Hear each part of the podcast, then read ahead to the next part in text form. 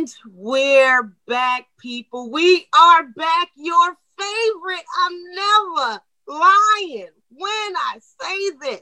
Your favorite sports podcast from the airways, Rolling with Ramos, is back. I happen to be the one that holds the last name Ramos. I would like to specifically thank my daddy for that one, Mike Ramos in heaven.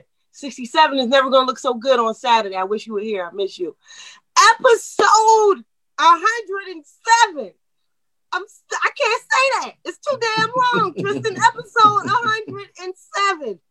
And uh, we went back to the numbers game. But first, let me introduce the guy that helps me do all these things. Like I said last week, he keeps wanting to say it's you.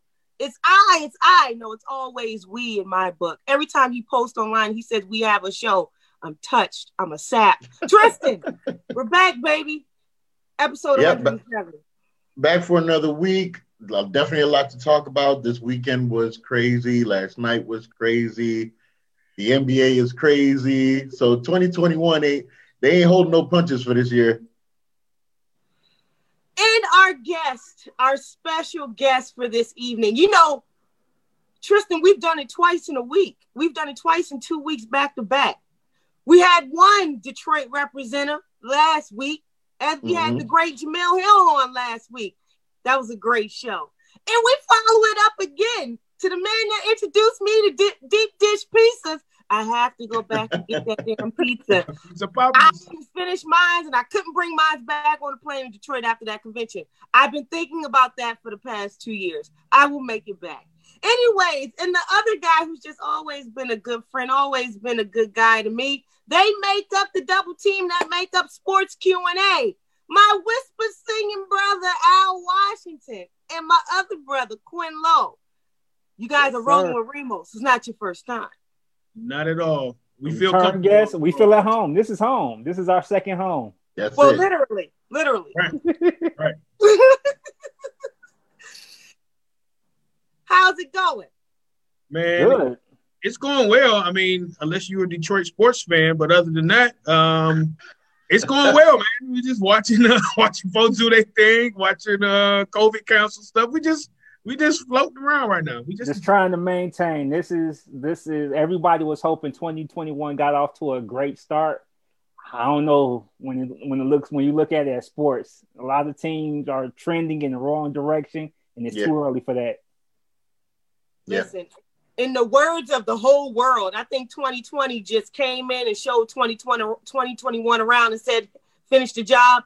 Because um, there's still a lot going on in this in this earth, but we'll finish it. We went back to the numbers game, Tristan. So episode 107. I think you guys will figure out who it goes to because it's always dedicated to the seven. An American football executive and former quarterback who is the president of football operations for the Denver Broncos of the National Football League two-time Super Bowl champion, Super Bowl MVP, NFL Most Valuable Player in 1987. He played college football at Stanford in his entire 16-year professional career with the Denver Broncos. At the time of his retirement in early 1999, he had recorded the most victories by a starting quarterback and statistically was the second most prolific passer in NFL history. He was also a prolific rusher of the ball, being one of only two players ever to score a rushing touchdown in four different Super Bowls, the other being Thurman Thomas, and the only quarterback to do so. I'm pretty sure you guys figured it out already. We will say this though, because I'm not going to, and, and, this is this is not tarnishing anything, but we're going to say this: just because you was a good player does that mean it's blockbuster blockbuster roll, your blockbuster roll up top is going to be the best. That's right. I digress. Episode 107. Speak the truth. Figured out already. The John Elway edition. Hey, smartest Let's, thing he did was to give up his position. yeah. Saw that the other day. I said, "Good job, John." it's Ruthless Tuesday. Here we go. Speaking of ruthless, and we talked about this off the record, and I gave you guys a chance to talk about it and put your own words in it, cuss words, whatever you want to say about it. Now we got to talk about it on the record. Um, this guy, because we start with the NBA first, just a little bit of the tidbit of the NBA, because we all know after this, it all was college football and, and then the National Football League this whole weekend. So, but NBA, he never ceases to amaze us with the things that he does. The earth is flat. then again, who knows what he thinks? But Kyrie Irving's been missing in action the last couple of games. Personal reasons. I, for one, until we got the news that came out, thought it was about COVID, and then and the Nets were just trying to cover it up.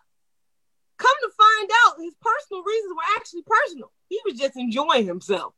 Um, Kyrie Irving and what this does to the Nets and and and and, and this is this selfish? Quinn, you brought it up. It's this has to, I mean, baby. this is this is selfish, especially when you're looking at it being twofold. One, you're taking away from your team. This is a team that everybody had as a as a top three favorite coming out of the East when he teamed up with KD. Look at some of the pieces that they had. That's one aspect. And then when you find out what he was doing, he was kicking it with his family in the club, celebrating birthdays, maskless. So this then brings a whole different thing now that we're in this COVID culture of endangering your teammates, endangering the, the, the your opponents all across the board because you want to be reckless. And I think even if he wasn't, even if he took time out but and didn't have the issues with COVID, people will be okay with it. But we've seen the problems, we've seen just how this society has struggled with following the rules, being okay with wearing your mask, social distancing, and all this stuff. And it's like, okay, this is a double whammy of ignorance coming from Kyrie at the same time. We're already Tristan and then Al, you can follow. We're already, and I don't know if this is appropriate to say, we're already seeing the effects that COVID is going to have or is having on the NBA. I don't want to say they're crumbling, but it took Rudy Gobert one time to contract and they shut everything down. Hmm. Now they're watching other sports and we don't have this bubble and they're trying to do the same as, you know, we're just going to keep going. But one person, you play back to back nights, that's three teams infected.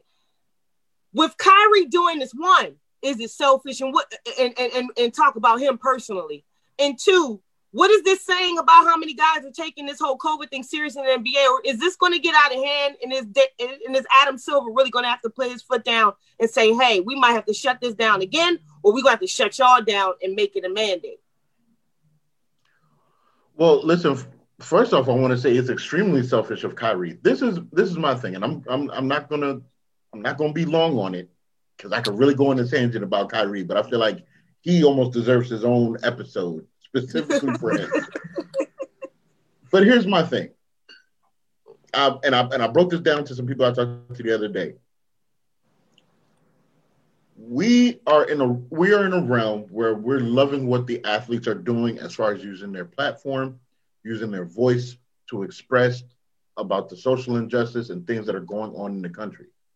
We have taken that phrase of shut up and dribble that was that was uh, spewed out to LeBron James and basically to all athletes, really. And we have flipped it into almost like a, a, a, a rallying call for athletes to come together and say, we're going to speak up. We're not just going to be here in a position to entertain you.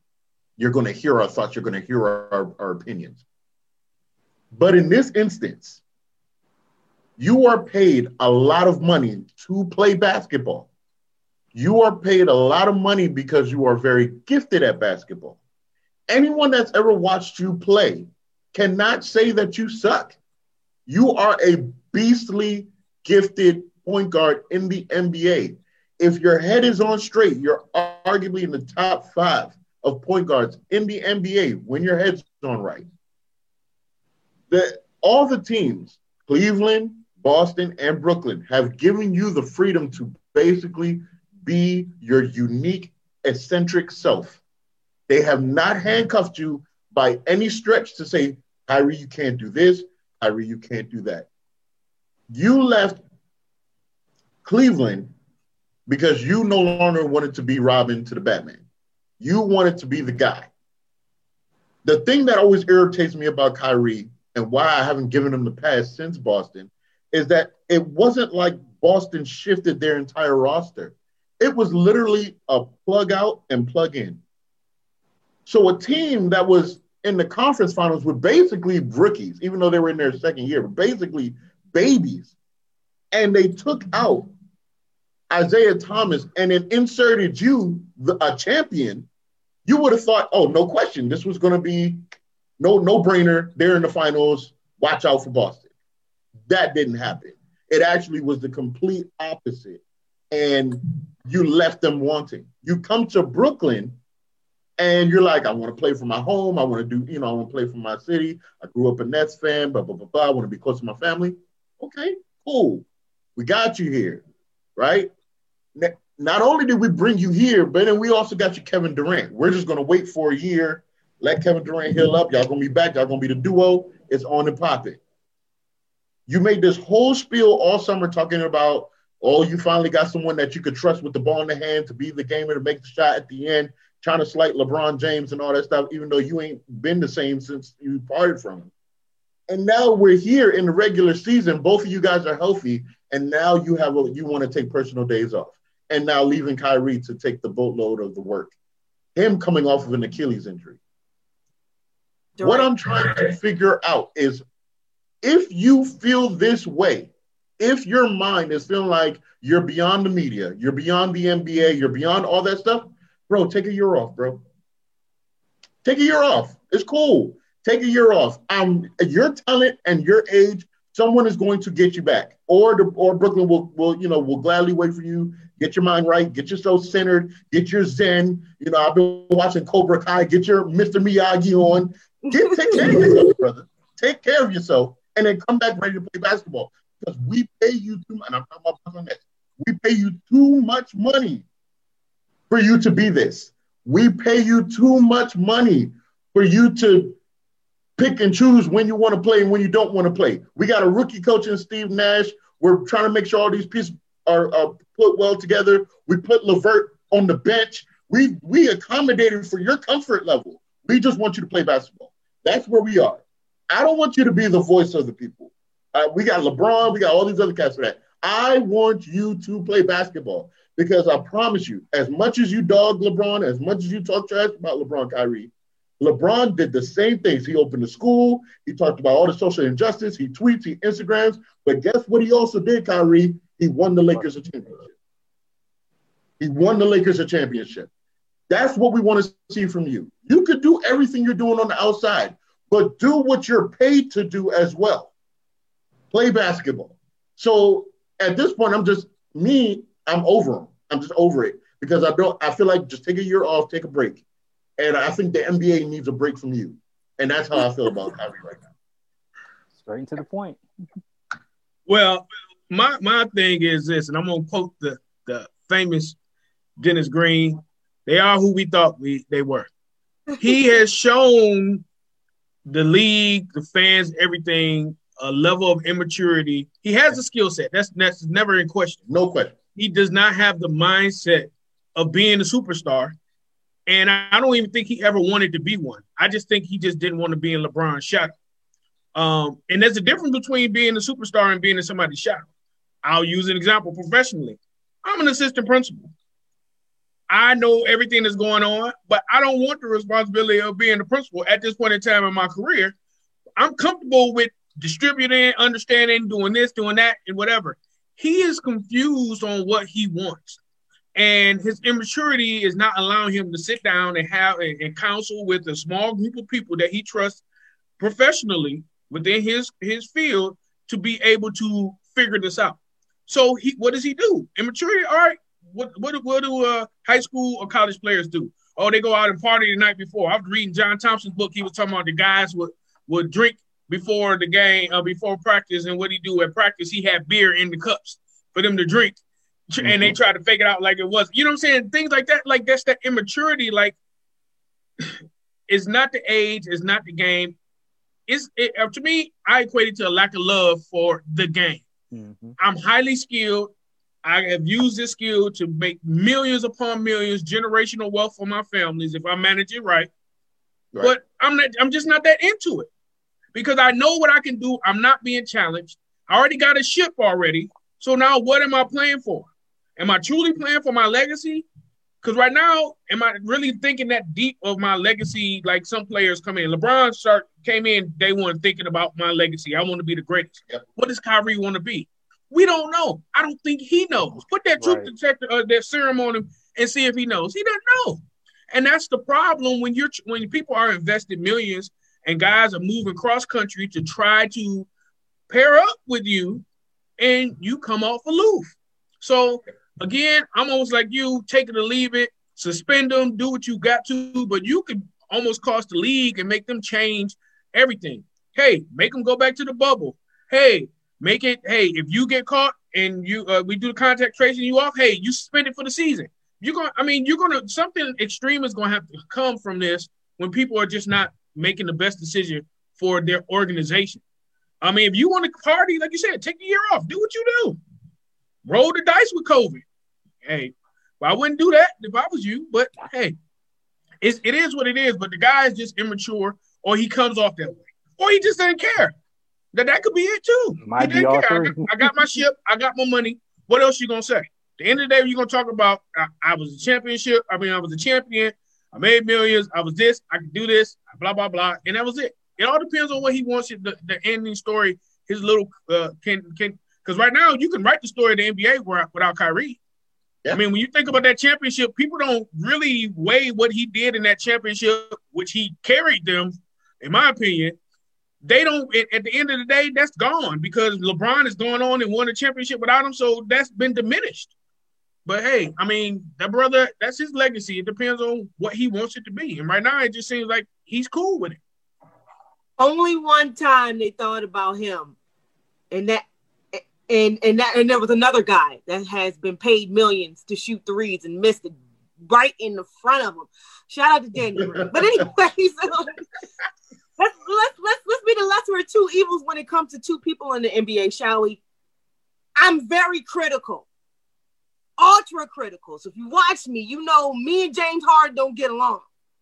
I'm very critical of James Harden and the I don't even when it comes to him, it's maturity, but but I don't understand how you could be so prolific and so great and come from where you come from, a guy that was, I want to say the fourth option on the team because they wasn't even looking at you; they were looking at Serge Ibaka. So we look at that Oklahoma City team, a guy that came from that to became his own guy. You got your own nickname, the Beard, and you spent eight seasons in a team, and it's everybody else's fault that it goes a disarray, but nobody looks at you. I, I think that nobody pays attention and gives James Harden the star treatment that they give everybody else because everybody else gets trashed if nothing goes right. But we still let James Harden lose and choke and, and, and, and Reggie Miller in game sixes and sevens of the Western Conference Finals and is able to go party with a Kardashian the next day. And we talk about it for five minutes and then it's over. Everybody else is supposed to solve Houston's problems, and nobody can solve them. Nobody wants to come and play with this guy.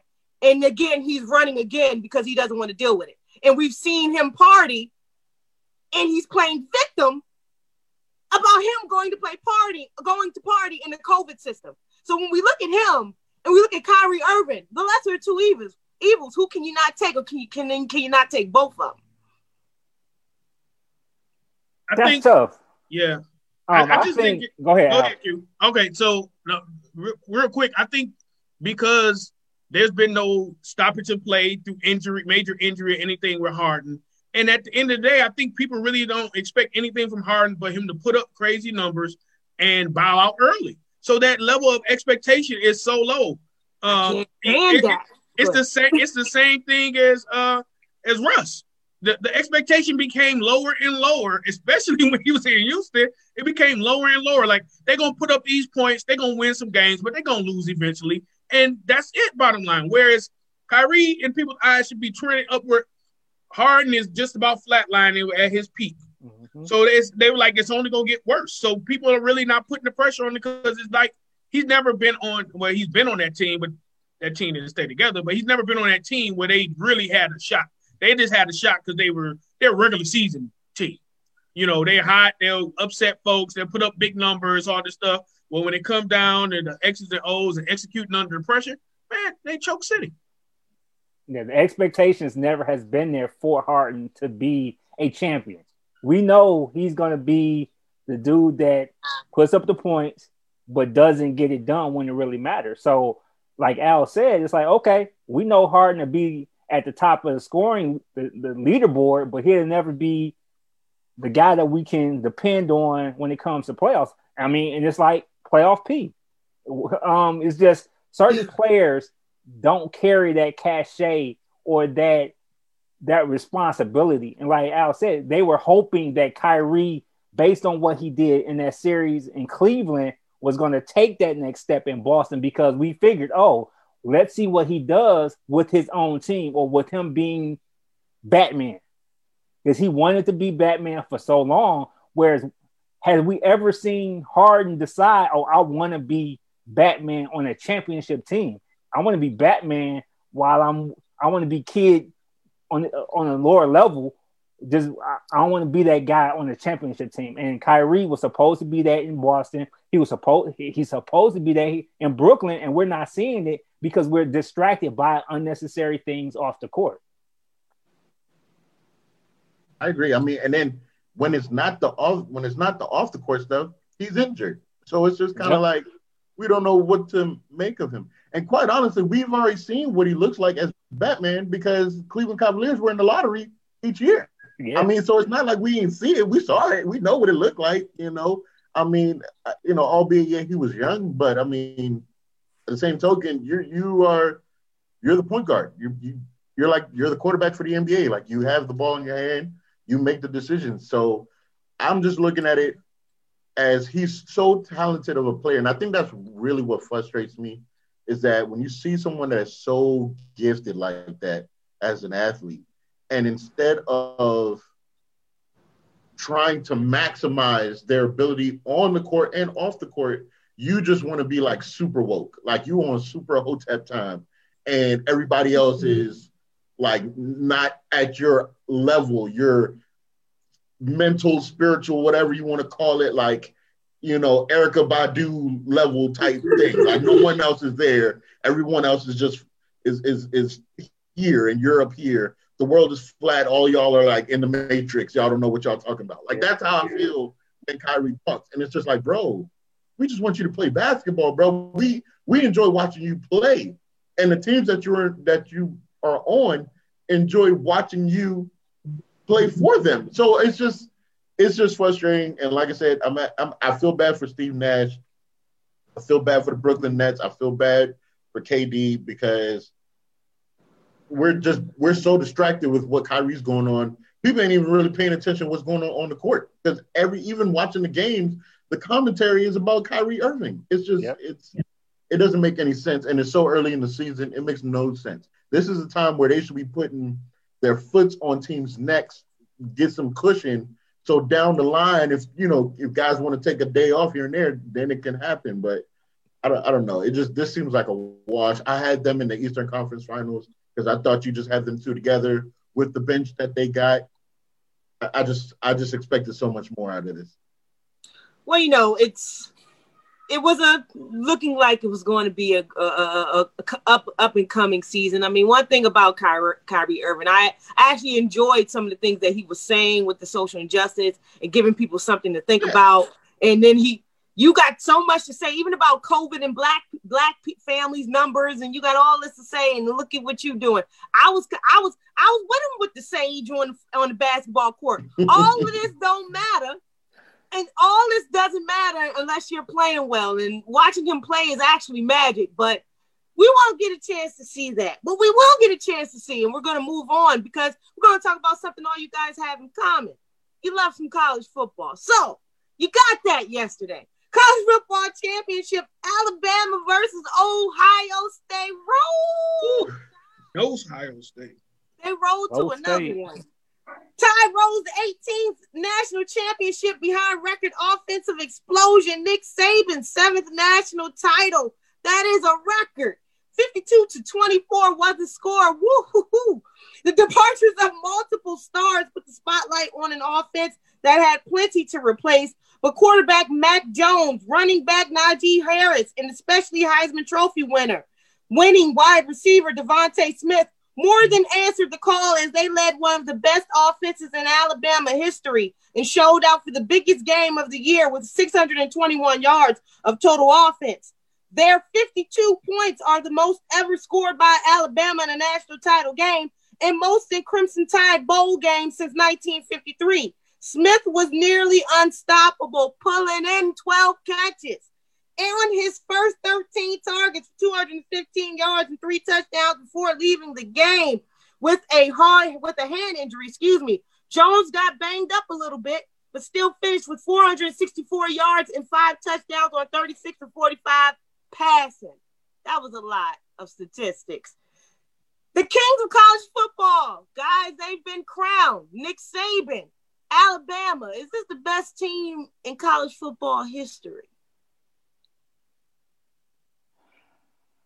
No, I can't. I, I can't hate, put them over I Miami. Hate about to start like I can't put them over Miami. Yeah, that Miami oh that team was still that old 01 Miami Hurricanes team. I can't. I can't do that. That defense was so dominant, and then when you look at the number of running backs that they had on that roster that went to the NFL and did right. something, I think and were stars. Yeah, I think offensively it might be a little bit closer because you look at what Ken Dorsey versus Mac, jo- versus Mac Jones, but everywhere else you still got it offensive yeah. line, defensive yeah. line, corners, linebackers. You still have to give that edge to Miami because truthfully, this was not your typical Alabama defense. They yeah, played right. well last night, but they still had moments where I mean, if you go back to the Ole Miss game, if you go back to the Florida, the SEC championship game where they gave up a lot of points, they just found a a way of neutralizing J- Justin Fields, and they also benefited from the running back uh, Sermon's going down with the, uh, I guess, a, a oh. broken collarbone, collarbone in the first play. So I think every it was a perfect storm for Alabama's offense, um, because that side of the ball, it just seemed like everything was clicking, everything just went right. But I still hesitate on calling them even one of the best Alabama teams ever, let alone the right. best team in college football history.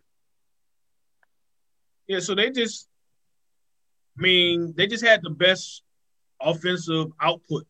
Um, the game, so I, I kind of have moved past the game and kind of trying to get into the mindset of like what this is for college football. Like, if we go back just a year at LSU mm-hmm. and that magical season they had, they had all the right players, everything else, and they magically got the right quarterback at the right time. Mm-hmm. Handle Alabama, everything else. Mm-hmm. Ohio, I mean, Alabama comes back reloaded. Mm-hmm. Guys came back. The t- top offensive lineman came back. Guys came back like, no, we're not going out like that. And the one thing that it was like the other Alabama teams, some of the other Alabama teams, um, defense was their strong suit, running right. back and de- and defenses. But ever since uh, Tua came in the game, the evolution of their offense has been astronomical, mm-hmm. like outright scary. Mm-hmm. And watching this, I, I don't know if it's good or bad for, for college football because you have five star guys that are willing to wait three years to shine. Mm-hmm. Nowhere else in the country are nope. are you getting five star guys waiting three years, which means they get one year, which means you're not worried about injuries, wear and tear, all that. You get the best. So mind yeah. you, all uh, all these receivers, they just they lose. They're gonna lose top two. They use the Waddle, they lose the Smith, they use it. They may lose somebody else. It's gonna be some unknown people, person, or people that's gonna just step up into that area. Yeah. I mean, you made Mac Jones look like John Elway. Yeah. Yeah. Man, look like I mean, like, and the dude is a statue in the pocket, and you yeah. made this guy look like like you playing Madden on the the rookies of the, the rookie. rookie right, and it to me it's like, I mean, it makes people step their game up. Um, across the country we're getting it, but just the way that you just reload and get these guys and get buy-in and rotate coordinators, let the year in and year out. I mean, it, it's it's diabolical. And yeah. for some reason, in my older age, I am gaining an appreciation for situations where I used to hate. Like mm-hmm. I can appreciate A. Aaron, even though he beats on my teams. I appreciate Nick Saban for what he is because what he's done is he's created an NFL franchise in in, in college, college football. football. He manages it like that. Now he couldn't manage his own team when he was an NFL coach, but I think he used that knowledge of that failure to motivate him and what he's doing. And I mean, it's scary. I mean, you really are going to be looking at Alabama and whoever until Saban decides to hang it up. Yeah. And it still may not be that big of a drop off, depending on Yeah. who's that coach. So it's like the game, like Ohio State could only play with them so long. They had to play a perfect game the entire game to even come close to winning on the last play of the game. And when that didn't happen, the gap just exploded between the teams. And that's it's, it's talent level, it's coaching. Uh, I mean, it's everything that you want and look for that co- other coaches talk about that they have and, and or they're building towards. That that's what you saw last night. I Yeah. mean, I mean, I, I couldn't even really root for Ohio State losing because it was just like a surgeon. just uh, let me cut around this piece right here. And by, ah, look, perfect. I mean, that's exactly what it was. He was doing exactly whatever they wanted to do, how they wanted to do it, when they wanted to do it, and could have done more. Yeah. Because that drive before the uh in, in a regular season game, he wouldn't have punted that ball back to Ohio State. back. Yeah. yeah. And I think I think what people don't realize, and, and you said it, you said it perfectly.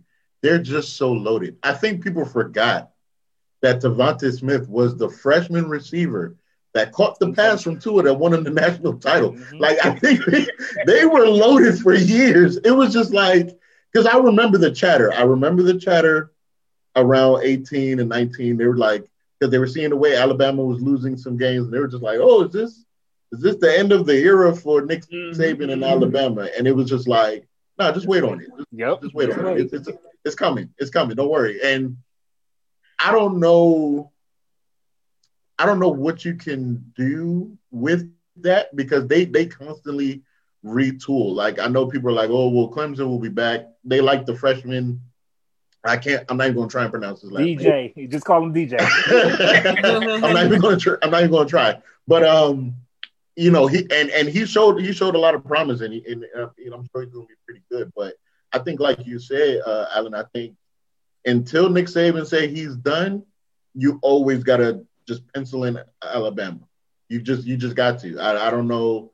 I don't know what he said. I don't know what he says to the parents in their in their homes. I don't know what his recruits be saying to him, but they everybody wants to go to Alabama because they know they're going to have have a shot say to nothing. win You just got to walk the in the championship. room. Do this. Yeah, and that, that's probably what he does. He walks in the room. He's like, "Hey, you want to see my rings? Right. You want to see my rings?" Like that's probably what he does. You know, so it, it- you know, they know there's a, at least a ninety percent chance that they're going to win a national championship before they leave Yeah. Alabama. So And, and speaking of that, there's a stat that said every recruiting class under him has at Alabama has won the national championship.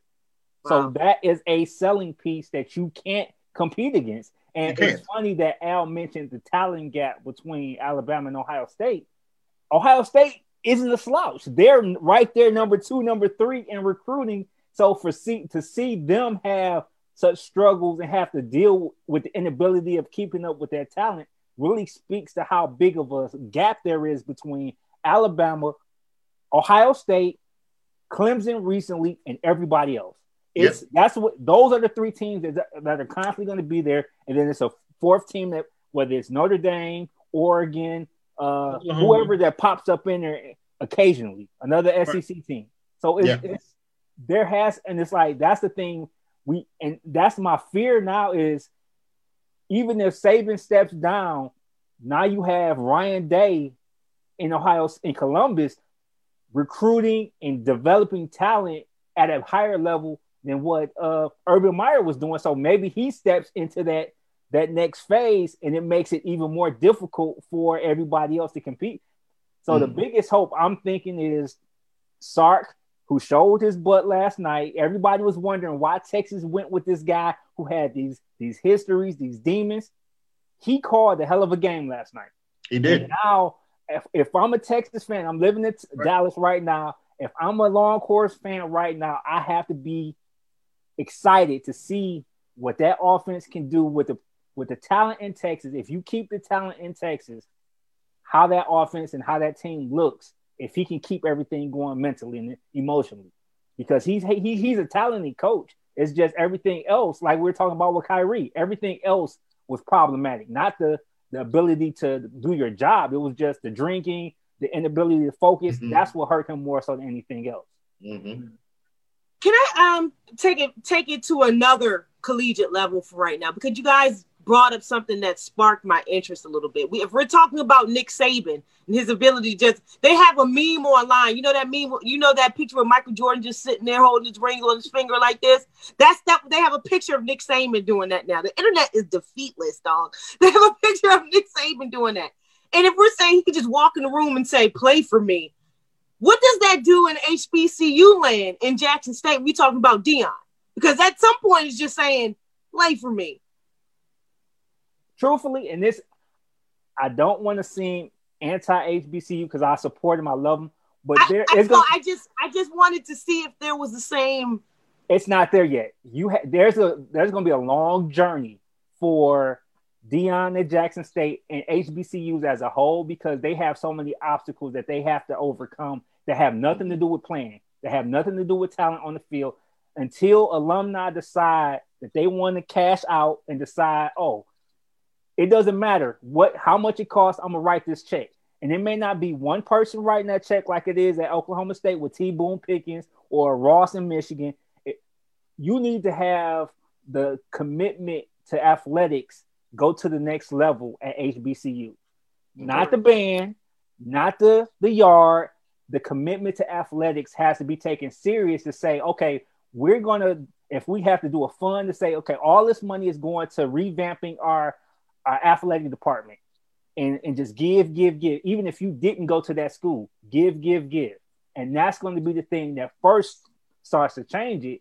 And then you have to compete where you are. Before you can compete with Alabama, you need to beat North Dakota State, uh, James Madison for FCS FCS top talent. They can't. They're not even getting the best players in FCS to pick HBCU. Mm-hmm. mm-hmm. So how can you say, "Oh, I want they should be competing for Alabama, Texas, Ohio State. No, that's here. That's hundreds of degrees higher than what they ever can conceive right now.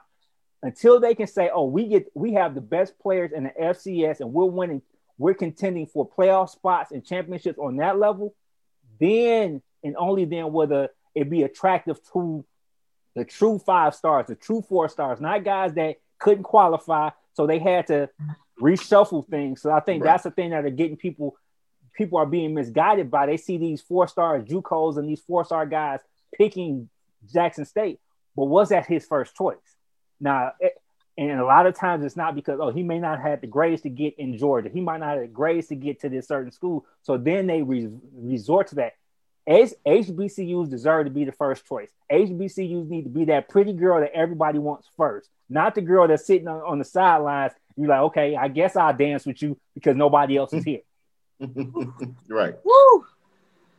Yeah. So mm-hmm. I think so. The one thing I just want to add is I think that the success will come and it'll add the lure not on the gridiron but on the on the hardcore where you've seen some four or five star guys commit.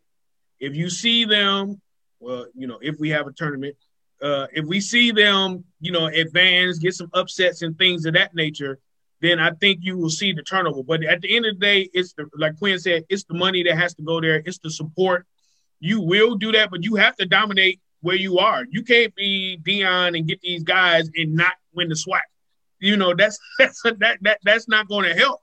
I mean, you have some former NFL players. You got Ty Wheatley at Morgan State. You got other guys uh, who are coaching but the thing is, is that they really need to kind of join together uh, the different conferences and come up with a game plan instead of some are exiting to try to go to greener pastures yep. um, with some, uh, you know, non non uh, HBCU conferences. So that makes us that makes money. us right. That makes us weaker too. But that as a university and athletic department, it helps them, but it doesn't help mm-hmm. the whole. But at some point, you got to look out for yourself as well. So I understand that aspect as well.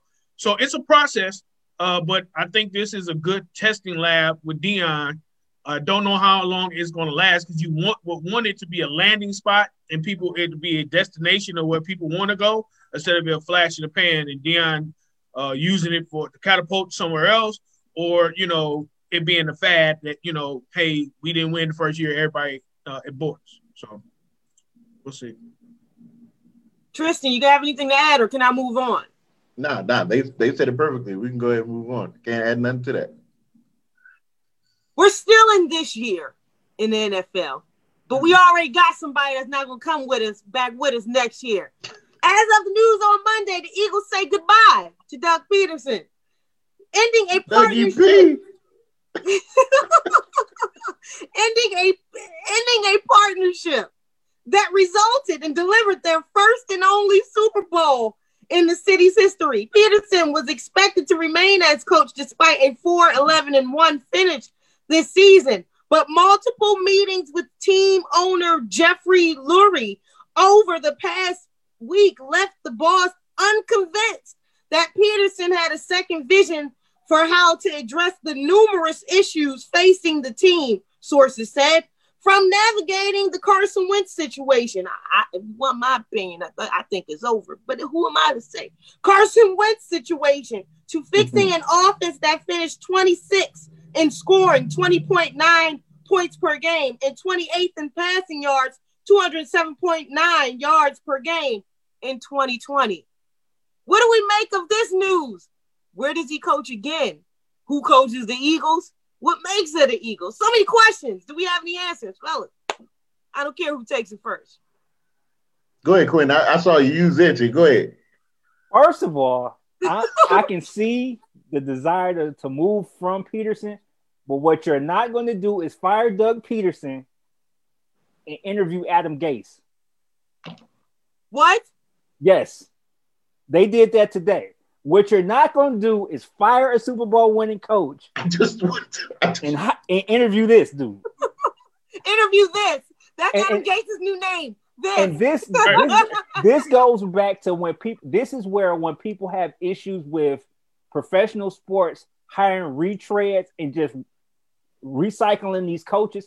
He is about to be the poster boy for the NFL because there's no way I can see. Okay, maybe after the Miami situation, but if you can see what you saw, what happened in New York, and think this guy is worthy this soon of an NFL head coaching job, Jeffrey Lurie needs to be examined because this is, and this is why so many people of color, black folks, I'm gonna call it what it is, have issues with the Rooney Rule, have issues with what they're seeing with the coaching process. Because even now, they're, and this maybe come up later on, the issue what they're starting to find and nitpick with Eric Bieniemy.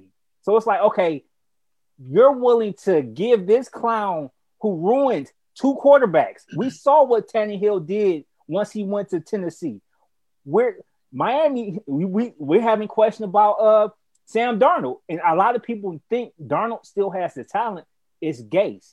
So you're going to put your young quarterback Jalen Hurts in the hands of this fool for them to say another thing about a black quarterback who can't make it happen. Right. Because that'll be the next thing. It's just here's my thing with the whole situation. Why are people not going up in arms about Howie Roseman?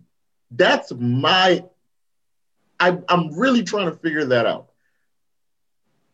When you look at the the Eagles from the Super Bowl run, I, I, told people, I said, this was by far the luckiest playoff run I've ever seen.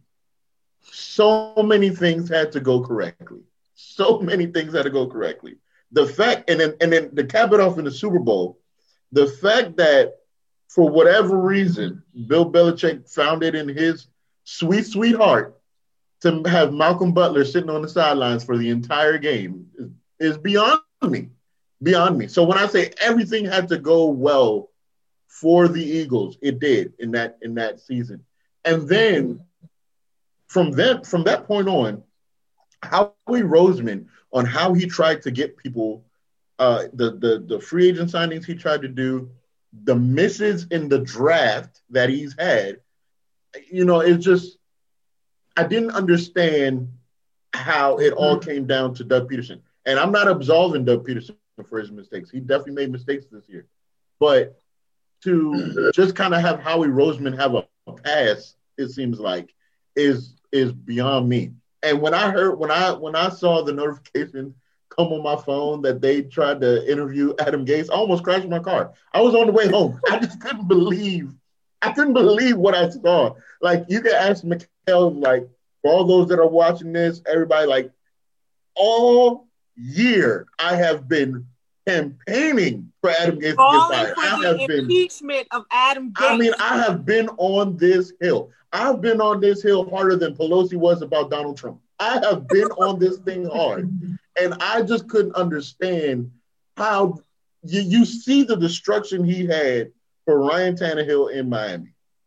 Then you see the destruction he had to, for for all people that want to say about Todd Bowles as a head coach. He had that team competing. It was respectable. It might have not always guaranteed a winning season and all that, but it was a respectable competition. And to see Adam Gase take that same thing and dismantle it in, in a few years is crazy to the point that you have people talking about Sam Darnold being a bust. And I'm like, how? What are y'all watching? Like, I, I, I don't understand how how uh, Jeffrey Lloyd could even fathom the idea of Adam Gase being uh, considered for the head coaching position. And now to to talk about in regards to with black coaches, y'all understand that the Texans have now requested an interview for Eric Bieniemy. It yeah. took Deshaun Watson and two of your best receivers in your franchise history to get your attention enough to request an interview for Eric Bieniemy.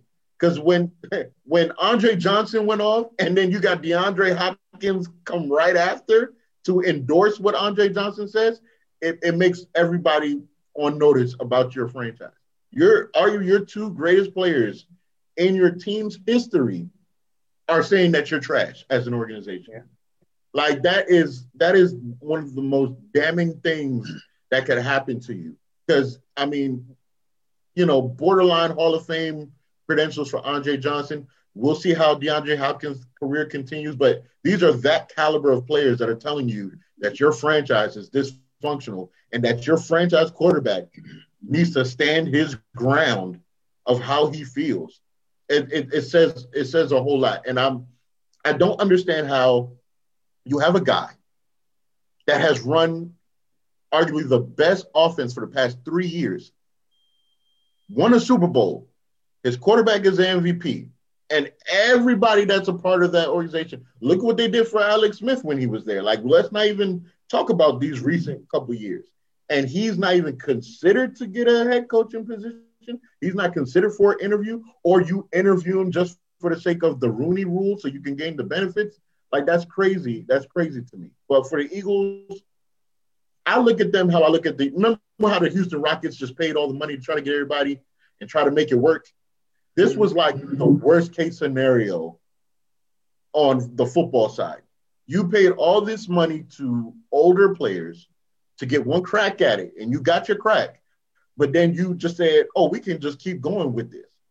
Players got old, their bodies couldn't hold up.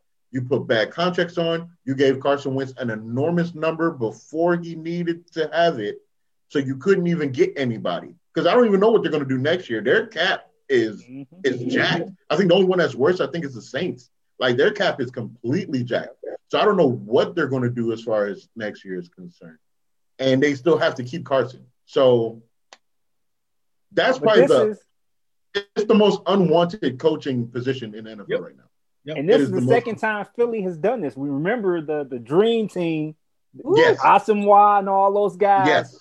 And it was a nightmare. So Philly, like you said, Roseman should have been on the chopping block long before Pederson. So yes. All I'm gonna say is Pederson was a scapegoat. Yeah. Yes. He, the, the the organization up top. This is my theory. I'm gonna stick to. The organization basically made him pull Justin Hurts in the fourth quarter for the draft position, and he felt some kind of way about it. And at the end of the day, you feel some type of way. He wants to get rid of Carson. You can't get rid of Carson, so we're gonna get rid of you. And we're yep. gonna find a coach that's gonna be willing and, and, or at least say in the interview, yeah, this is my quarterback. I can do this, this, this, this, and this, man. That's it, man. I, and listen, I'm not even gonna start talking about the Rooney rule because the next thing you're gonna start hearing African drums in the back, and it's gonna go crazy because that that whole process pisses me off. I hope Bieniemy gets the job, even if it's not in Detroit. I hope all these guys, these minorities, get these jobs and these opportunities uh, with the large percentage of the league that is African American. But who knows? Uh, the retreads uh, is something that won't die, like uh, Bebe's kids. Yeah. it, it more this dumbass rule multiplies too. We can add right. that too. We talking about Bebe's right. kids. right. Yeah. yeah. Wild card Saturday, gentlemen. Woo! Let's go down the line, shall we? The Colts beat the Bills. No, excuse me, the Bills beat the Colts 27 24. The first playoff game win in 25 years for the Buffalo Bills. Josh Allen, 26 for 35, 324 yards, two touchdowns. Stefon Diggs, the great man that he is. He has nine targets, six receptions for 128 yards, one touchdown. Philip Rivers, 27 to 46, 309 yards, two touchdowns. Is this the last time we see Philip Rivers in a uniform? Unfortunately, no. he got to take care of all his kids. he, he, he, he, he performed. He, he, he got them to that point that they had an opportunity to win the game. They're gonna bring him back instead of getting a quarterback with an arm that can take him to that next level. Um, just let that man ride on to the sunset. Sunset. Let him go and say, "Hey, we're gonna check and see what's out there. If nobody really feeling, we'll bring you back." But they know they'll be able to find somebody.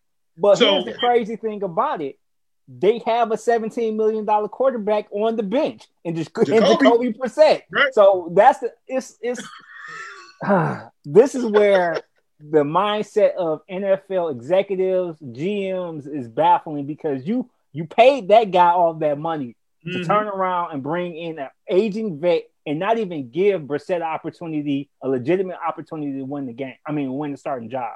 So now what are you going to do? If you walk away from uh, Rivers, now I seriously doubt they're going to give him the shot. So now you're going to either draft another quarterback and make Brissett the, the gap quarterback, which is going to be a mess. So now it's like, okay, he wasted a couple years in Indianapolis where he could have been a starting quarterback back in New England, which I, I guarantee they would welcome him back with open arms.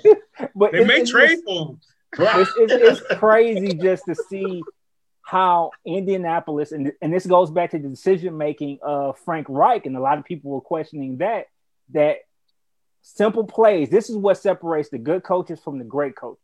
When everything is on the line, can you make that play? Can you make that decision to say, okay, go here instead of going here? And that's how the NFL is a series of plays that decides the games. It may not, it's a lot of times it's not a big grandiose things you notice, it's that going for it that bad play call on third and four, that that in, that miss that miscatch or something like that decides these games, especially in the playoffs. And unfortunately for the Colts fans, Reich made the wrong decisions. Yep. Going down the timeline, and this whole time I'm thinking watching this game because it could have either went either way. I'm thinking, oh, the Seahawks playing possum is normal. They're gonna come back and win this one. I saw that interception. I said, yeah, this might be a long night for Russell Wilson. Anyways, the Rams beat the Seahawks 30 to 20. Rams get better of the division rival. Jared Goff, 19 19, 155 yards, one touchdown. Russell Wilson, 11 to 27, 174 yards, two touchdowns. He did throw a pick. Let me let me say this I love Russell Wilson. Yeah. I'm, I'm gonna start with that. I love Russell Wilson. I love his whole family. I think it's great. I like watching them on social media. The question now that I have can Russell Wilson win a Super Bowl without the Legion of Boom? That's where we are. Mm-hmm. That's where we are. Because as great as he's been, and he's been great, and he's done amazing things, we haven't seen him touch, sniff a Super Bowl since then. Well, we haven't seen it. Well, and you know, we was, always say he needs to be everything on that team to, but, for them to win. The yeah, but but back then, that was the like you said, that was the issue that Legion of Boom had back then was that the organization and Pete Carroll all was like, "This is Russell's team," and they were like, "Wait a minute, we're the ones that's cracking on these guys." We're the ones that's making these other offenses being scared to do what they do with us. Y'all saw what we did to Peyton Manning. this, this is us. So now we're here. We're at the place now where like you gave the keys to Russ. Can he do it without the Legion of Boom? And I'm not blaming it all on him. I think they're another team that did poorly with drafting. I, I, I you know, they they they lucked up with DK. They lucked up with that because he should have been gone. Um, you know, they're lucky Tyler Lockett worked out, but you really haven't given them anything. We said we needed a tight end. Well, I said we, but they said they needed a tight end, and they went and got Greg Olsen. Love Greg Olsen. That that wasn't the right thing. You should have gotten a younger guy that would have been a little more healthy. You know what I'm saying? That offensive line is one t- one ply toilet paper. Okay, so it's just you haven't done the things to make his life easy. So now, like I said, the, the questions are going to be asked now. Was it more Legion of Boom and beast mode, or can Russell put the team on his back and get there? That's that's really where we are right now because it's like you're you're too good to be one and done against a team that started with their backup. You knocked out the backup, and then Jared Goff come in and has pins in his thumb. Aaron Donald came out the game. I mean, there was really no there was no excuse for you to lose that game. There was really no excuse for you to lose it. So I can speak to this. I love Russ. He was my quarterback in fantasy football. Uh-oh. And he was the first half uh, MVP, and, then he dissipated because their offense is just hodgepodge. He has to do too much. He takes too mm-hmm. many hits. Uh, mm-hmm. And it's an issue. I don't know if y'all saw, but they fired their OC today. Yep. So now yep. he may get an opportunity because if Pete Carroll is smart, you're gonna find somebody that's gonna do the same thing they did in Baltimore, is cater the offense to your quarterback. Look at your weapons that you have. This is what we're gonna be able to do. We're gonna rush, use his elusive, but not let him take the hits. We're gonna find ways to get the ball out, get it out quick, whatever the case may be. Uh, midway through the season, I thought uh dang on C- uh, the Seahawks were going to win the NFC. Yeah, I did too. They were just a yeah. totally different team. It was just they had had to be perfect because they had to overcome all these things because the offense was just so stagnant at times. And yeah. you know you can't really gamble as much if you don't have the legal. Uh, I mean the Legion of Boom on the defensive side. You can't gamble as much defensively, and offensively it puts too much pressure. And you know you got two decent running backs you got two good wide receivers. You got a good quarterback. So what's the issue? It's the interior. So I mean, I hope that he gets the opportunity. They definitely need to improve on both sides of the ball. But I think the new coordinator, if they're smart, go with somebody that's innovative that's going to make teams game plan for their offensive coordinator because it's so dynamic from week to week. Yep. yep. And here's the issue: when they were winning, Russell was on his rookie quarter, his rookie contract. So it was easy to kind of allocate funds and allocate money to the defense, Bobby Wagner, Legion of Boom, all this stuff. When Russell gets his money, and this is what happens with a lot of teams in their quarterback position, it's it draws resources from other positions. Now I can't pay this top guy, so he he has to go. He's going to get his money. So I lose a linebacker, I lose corners, I lose safeties because those are the guys that are usually the ones that leave the first, the quickest. And now I'm I'm stuck with a hot, like Al's been saying, the hodgepodge of talent on the other side because I had to pay my quarterback, and it's it's a tough dilemma that you're faced with across the league because every team is going to deal with it. And if you notice, the teams that have recently been able to get things done, they're getting it done with the young quarterback before he has to get paid. I mean, Baltimore is going to be key if they're going to win the Super Bowl. They better do it before Lamar get his money because now you're going to have to change some things around. I mm-hmm. mean, it's Aaron.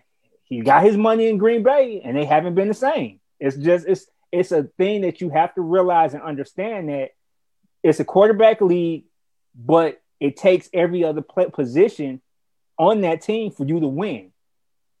And obviously, Seattle didn't recognize and realize what was going to happen, or they didn't. They thought they, oh, Russ can still get us through this. And now it's backfiring.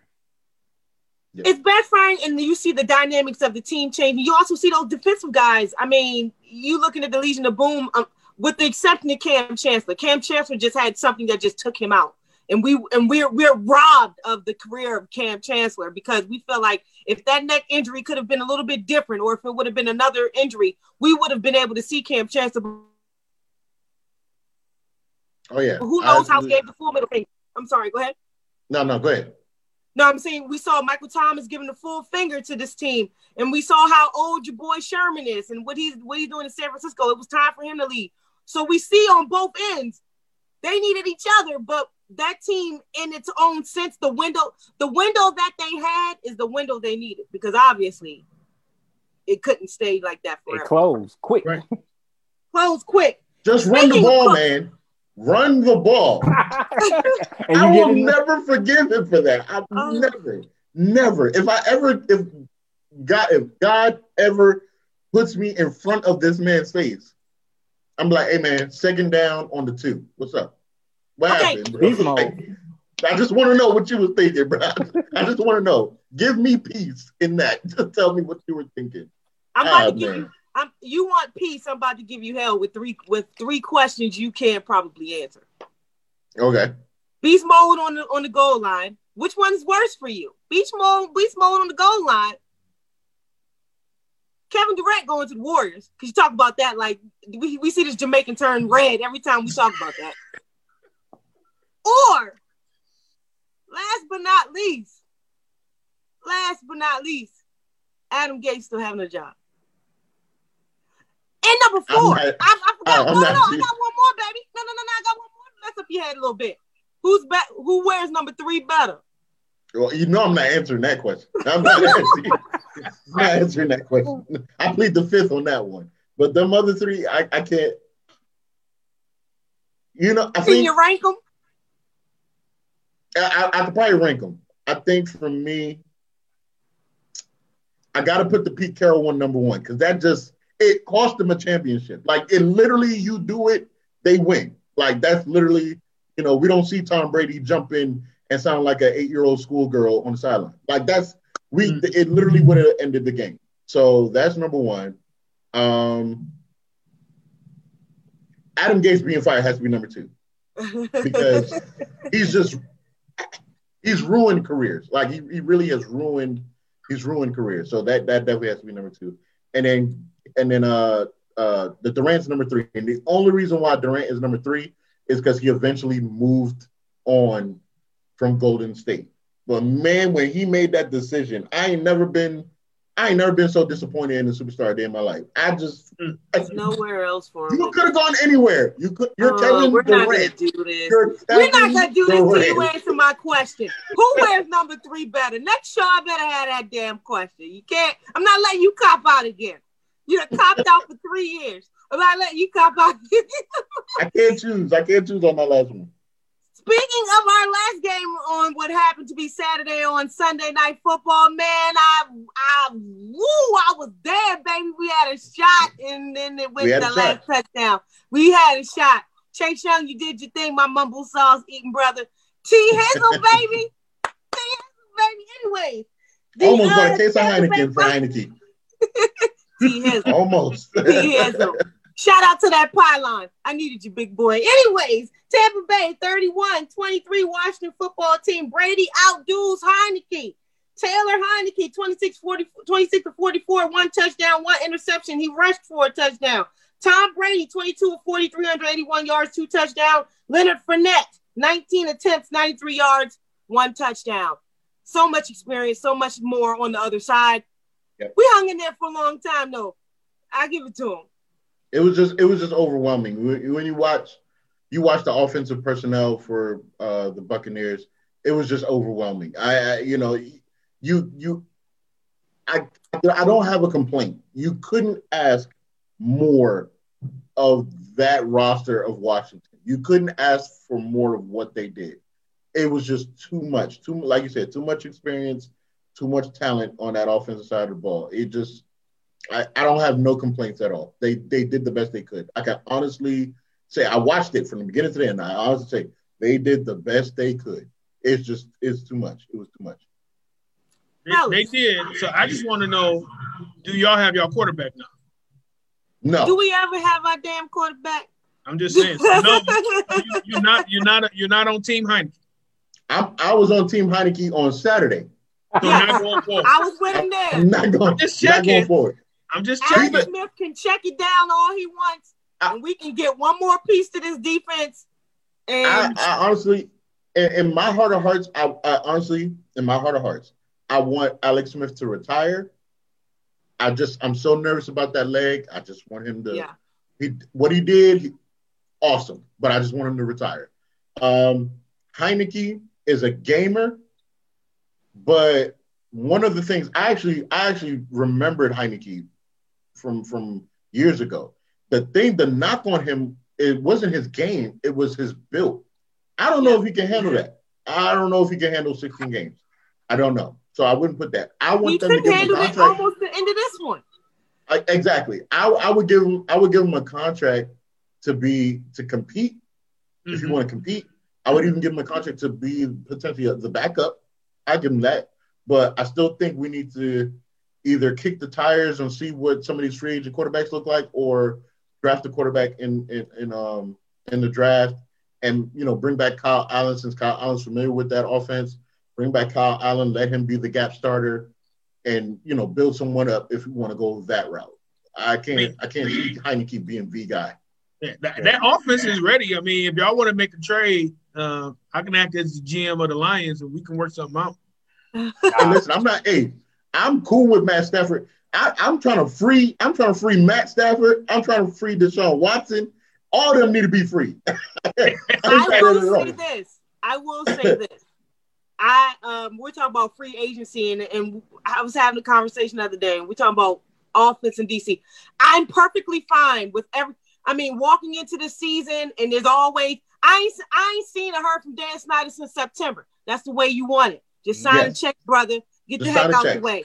Mm-hmm. I ain't heard from him since, but all that controversy coming in the year because of him. Then it was then it was something else. Uh, then Ron Rivera and what he's been able to do in triumphing over cancer. Right. Alex Smith, mm-hmm. Chase Young being the best thing we've had in that secondary since Sean Taylor and what that offensive. Shout out to Payne for always bringing the pain. I love him.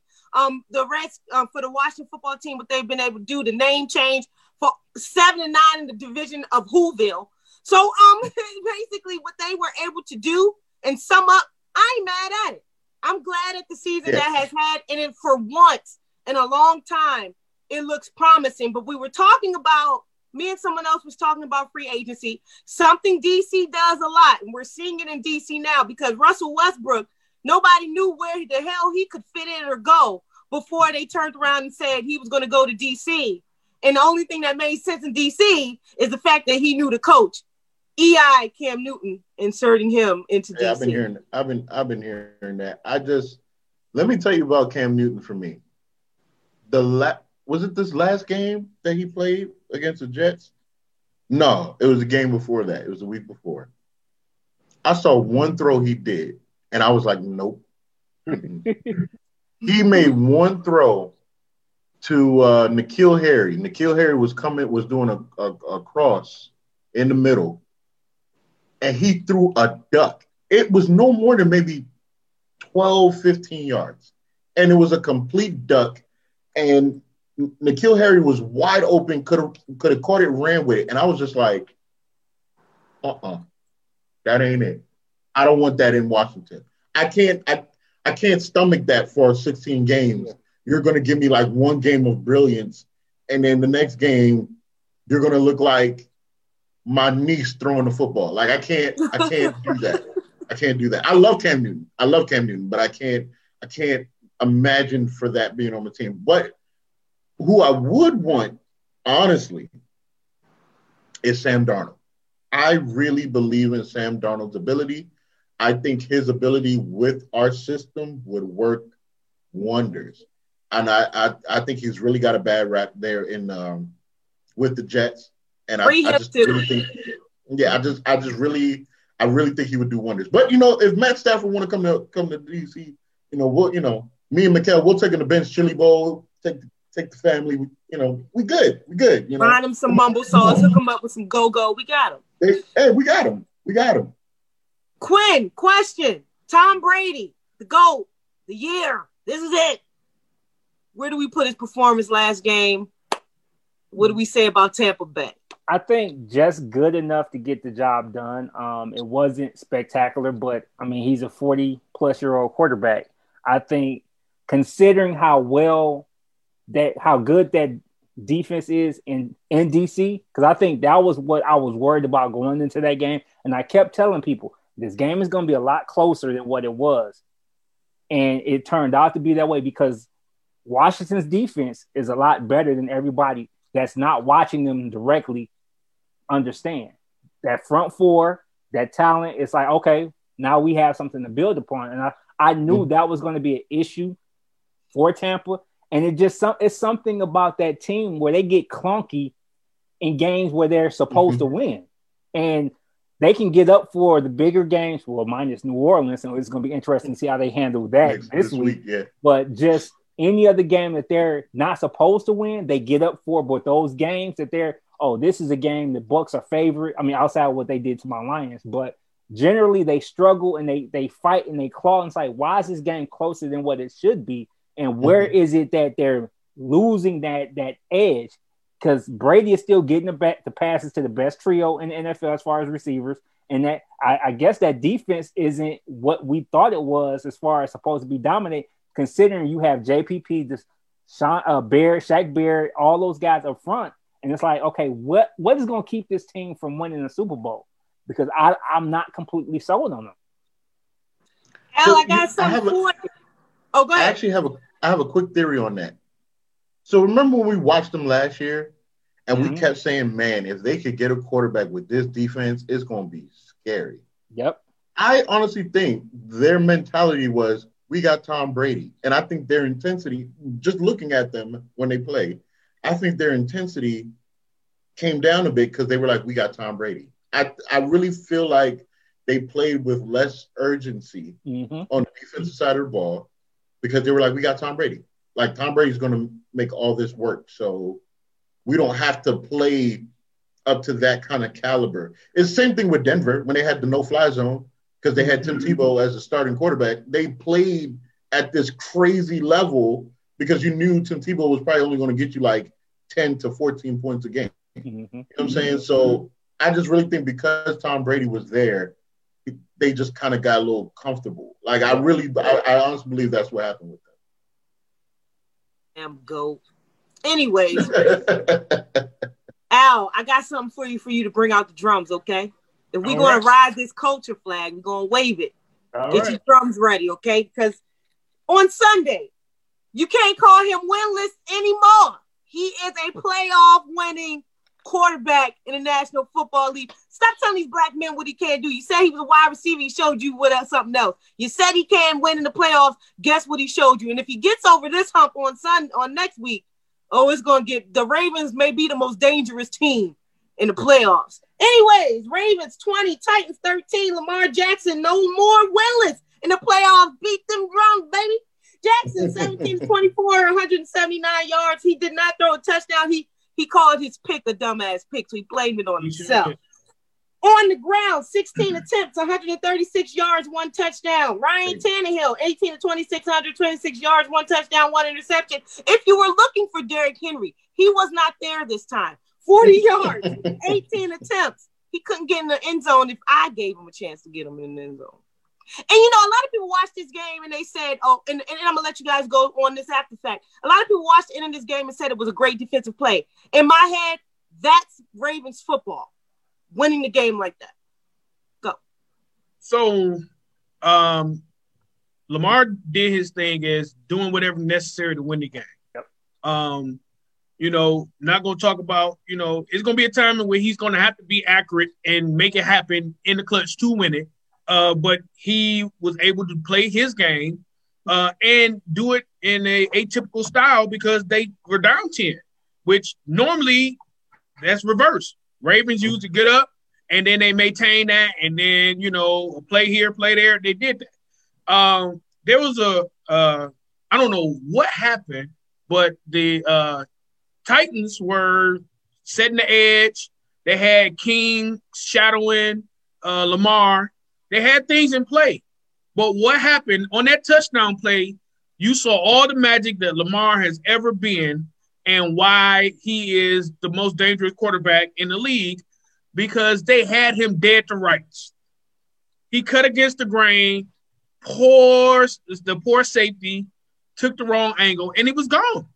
Um, And the thing is, is that's the dangerous piece.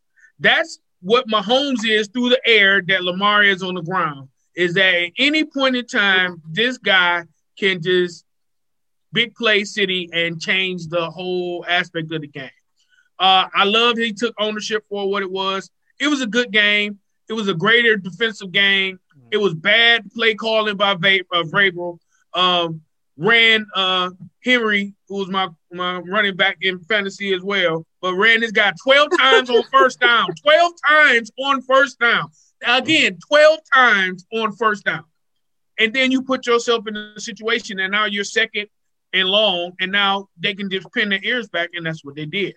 So they made the adjustment, but Lamar did his thing. He led his team to victory.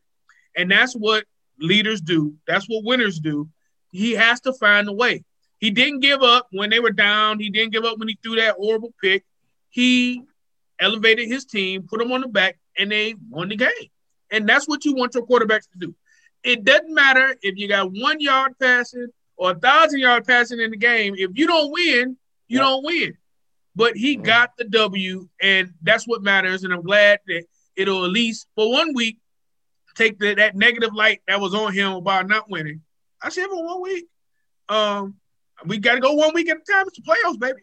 Okay. So uh, I appreciate it, and I'm glad that he's playing that way because uh, to me, he's even though he's MVP and Madden thing, he's still, in my opinion, one of the most disrespected quarterbacks in the league.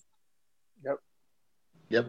I mean, not much else to say. I think the Ravens defense showed how good they can be by shutting down Henry. And it's like now you figure, okay, what else can they can't they do?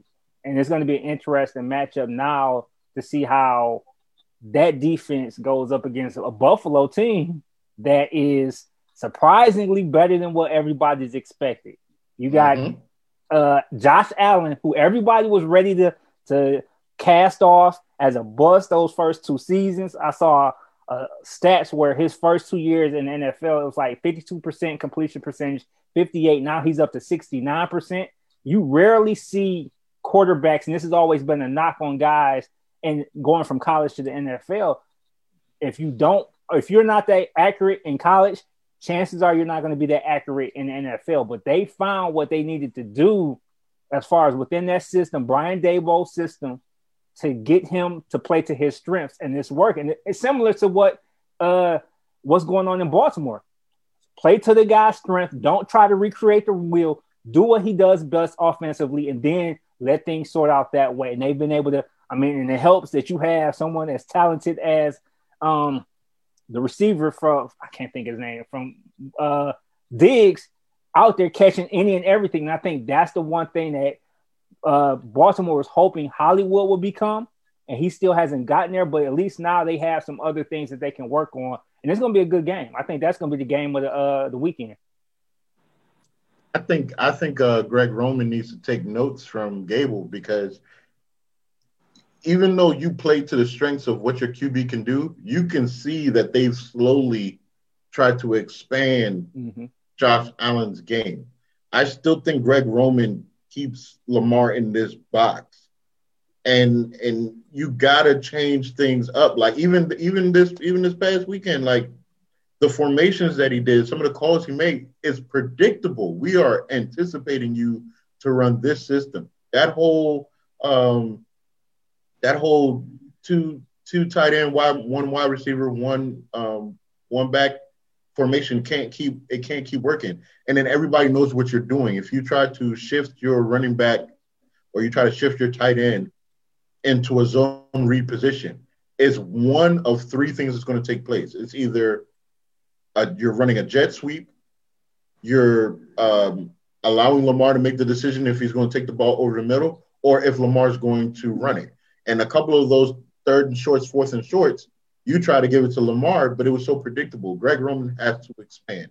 And that was one thing I give Gable a lot of um, props for over there in Buffalo is that he has expanded Josh Allen's game to do more. Um, and that's what's going to make Buffalo be very dangerous. I'm, I'm excited to watch this game uh, this weekend for sure. The Saints, using your word that you just used of more, they did a little bit more than the Bears. they beat them 21 to 9. They pull away. I'm not surprised. Drew Brees, 28 39, 265 yards, two touchdowns. Alvin Kamara, 23 attempts, 99 yards, one touchdown. Mitchell Trubisky, your name is going to be in the news a lot, brother, because they try to figure out what to do with you. Anyways, Mr. Trubisky, 19 to 29, 199 yards, one touchdown. And let us remember, as we look at Deshaun Watson, that he's waving to him. And we're also going to look at um, Patrick Mahomes. This is the guy that was drafted before them. Fire everybody. Everyone should be fired. Like you not only pass up on Patrick Mahomes and Deshaun Watson, but you traded up. That's you it. That's the kicker. That's like, always been that kicker. Like you, you went from three to two to who are you competing with to get this guy? And I remember, I remember that draft. I remember people talking about Deshaun because everyone just assumed Deshaun Watson was going to get drafted by Chicago. Like people were like, "What kind of what kind of pea coat does Deshaun need to have when it get cold?" Like that's that's what everybody was talking about because everyone just assumed he was going to get drafted by Chicago. And so when they traded up, they were like, "Oh, maybe they must have heard something, so Chicago want to make sure they get him." And pick Mitchell Trubisky. I mean, you you got to fire everyone, everyone that was involved, everybody that was in the draft room at that night, all of y'all need to be fired. All of you. If the owner was in there, he needs to recuse himself. Sell the team. All y'all gotta go. I mean, if they if they don't land on another QB at any point in time within these next, how old is Deshaun? Within the next ten years, uh-huh. if y'all don't land on a quarterback, this is going to be a moment in y'all history that will never be forgotten, ever. Yep. Ever. I could not. I couldn't believe it. I couldn't believe it. I, and and it, with Mitchell Trubisky, everyone talk about the physical tools and what he can do coming from North Carolina, but he was coming from North Carolina, and he did it one year. One year. We watched Deshaun in his entire college career be this guy. It was no fluke. It was no one year wonder, and then he kind of went to the back burner. No, like I would like today, I still would choose Deshaun Watson over Trevor Lawrence as my Clemson quarterback today. That's how great he was, mm-hmm. and a proven commodity. And you don't you want to take a, a project over a proven commodity in Chicago? Right. Who hasn't seen a quarterback since Jim McMahon? Wow. I mean, I don't know what to say. We're gonna see what they do with him this offseason. I, I don't I don't know. I don't know what to say. And then they doubled down this year by getting Foles thinking that, oh, okay, we got something, and realize, oh, he's worse than Trubisky. so it was like, hold up. And, and that I, I, will give the Bears credit.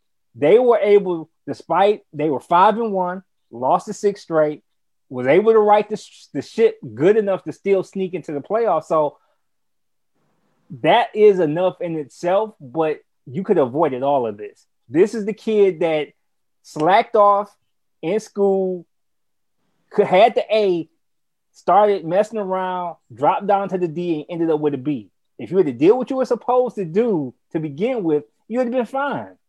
And and this goes back to what you were saying about drafting um drafting uh the the right quarterback because I can see with Mahomes there were some questions we weren't sure about yes. Patrick Mahomes. That's yes. cool. But Deshaun yeah. was the guy. He was this the guy. was the right. guy. And how do you sit there and justify not only passing on the guy, but giving up draft capital to get this guy, to get to Trubisky when nobody trusted this man? It was like, okay, we the smartest person in the room. We see this. We oh we we see something that nobody else sees, and no. it backfired. and it, you think, didn't. I think what, what people don't understand is that Deshaun Watson, the only reason no one dubbed him to be the number one pick of that draft is because they knew Cleveland wasn't picking another quarterback at, at one. Like that, that's the that was the only reason. Like he was the guy that everyone heralded coming out. I just, I'll never. There have been a lot of moments in NFL history that just really make you scratch your head. And that's definitely one of them that's up there for me because I just don't. I want to know what their thought process was in that draft. Okay, like when they compare, because you know they got to compare. You know, I just want to know what what did Mitchell Trubisky have that you saw that Deshaun Watson didn't have? Pictures of the GM. You out here sounding like Joe. He had to have some incriminate evidence because that's the only way I could see it. Whatever Memphis Bleek got over Jay, that's what he got. you over here, ain't, ain't, ain't Tristan, you over here sounding like Joe, baby. You singing out, I want to know. I, I, just, I do. I we just, all I do. Wanna... We've been wondering for the last. I want to know something. I want to know something. Where does this put? We, we we talk about Deshaun Watson and the career he the, the career that he made lose staying in Houston and telling him to jump ship. We talk about that, but what I've been missing in these conversations is what does it do for the defensive guy that's been there? Like I love Deshaun Watson, but I feel like Houston has just trashed JJ Watt's whole prime, what he could have had, what he couldn't have had. Where does this put Khalil Mack? Because a couple years ago, this looked like a good decision. Where does this put Khalil Mack in this? Good question. That's a great question because, and, and this I've always wondered because in, in key moments, Mack disappears. And, and this is, I think. So does he, he really care anymore? I think he still does because, I mean, as a professional, you have to if you're going to be at the top, especially playing football, because you can risk injuries. Anytime you step on that field, you can cripple yourself. But it's just that I think I get what you're saying with the the fire. It's like, come on, nah. It's it's every we we've all played sports. We've all played pickup where you see that one guy on your team that's taking ill-advised shots. All four of the other players, teammates are busting their butt, trying to play hard. And here come this guy. Every time he get the ball, it's a turnover. He's jacking up ill-advised shots. You like for real? So it, it, it yeah. kills the, the, the everything in that team. And I think that's what's happening with the that Bears defense. But you have to fight through, and you have to. I think it's just the hope that you that one day they get it right, and in that moment they do get it right, I have to be ready because I don't want it to turn on me where I'm not ready to perform. So say for whatever reason they find a miracle and they make this trade to get Deshaun Watson, that defense has to be ready to step up next year because the, now the excuse is going to become flip side if the Bears don't do it. Because like, oh, the excuse used to be they didn't have a quarterback. Now they got the quarterback. Why can't they win? And that microscope is going to get a lot more fixated on Mack on that defense if they don't get it done like they're supposed to. Yeah, I mean, it's kind of hard. I, Quinn and I used to talk about uh, Joey Harrington and the Lions mm. and why Joey Harrington uh, led the league in the least amount of sacks one year. Go Oregon. Right. Yep. Uh, and it's because he just threw the ball away. He he didn't trust the guys around him, mm-hmm. so his effort changed, and he probably didn't notice it as he was playing it. He's avoiding getting hit, trying not to get hurt, hoping that you know everybody else will step their game around. And it's the same thing. Uh, you know, if you don't trust the guys around you, and that's on both sides of the ball, it affects because either you're going to try to do too much or you're going to stop yourself from stop doing too much because you could put your career at risk or your health at risk by doing too much. So I think eh, they're in that situation. Like the defense is carrying this team we got nine points and only got it because we scored on the last play of the game. Like, yep. what else do? What else can we do? I mean, we held New Orleans to 21 points. You know what? What more do you want from me? on the road, what else could we do? And and that's the situation is that if they don't make some changes quickly, you're going to have a lot of disgruntled folks because you know I don't know the contract situation of other people. You know, Mack is locked in. You know, but I don't know what these other guys, because you got other guys who are key, who are key Smith. You got other guys that are key players. And if you lose part of that, we saw we talked about it in Seattle. If you start losing those pieces, you have changed the infrastructure of your defense, and now you just got guys out there trying to search for identity. Yeah. Speaking of an identity. This these ain't the same Browns. And those ain't the same Pittsburgh Steelers you saw at the regular in the middle but the beginning of the season either. Woo! This was a good, this was something. These are the same old Browns. 1995 is a long time to go without a playoff win, y'all. It's over. And the first one on the road since 1969. Let me go back. I got an honorable mention in that Saints um, Bears game. Someone that played one hell of a game, him and his crew, and it was done so eloquently.